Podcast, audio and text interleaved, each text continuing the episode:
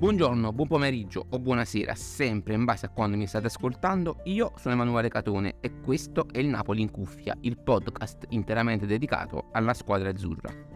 Il Festival di Sanremo è ormai terminato da un po' di giorni, ma lo sappiamo tutti, no? Della Kermesse Canora si continua a parlare per settimane e settimane, oltre che ad ascoltare per tantissimo tempo le canzoni che hanno partecipato alla gara. E allora voglio inserirmi anch'io in questi discorsi canori andando a collegare alcuni pezzi che abbiamo ascoltato sul palco dell'Ariston ai calciatori del Napoli che stanno facendo razzie in Serie A e non solo. Parto dalla difesa e il brano Supereroi di Mr. Rain, classificatosi al terzo posto, che non può che impersonificarsi in Rachmani e Kim, il duo di centrali azzurro diventato una montagna insormontabile per gli avversari perché siamo invincibili vicini, canta proprio Mr. Rain, ed è proprio così. Il kosovaro e il sudcoreano, uno di fianco all'altro, sono insuperabili.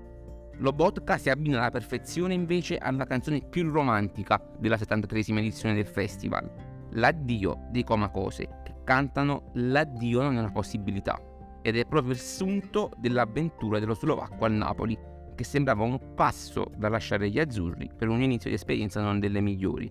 Con Spalletti si è rimesso in sesto ed è diventato fondamentale per la squadra partenopea, rendendo l'addio un'ipotesi non contemplata.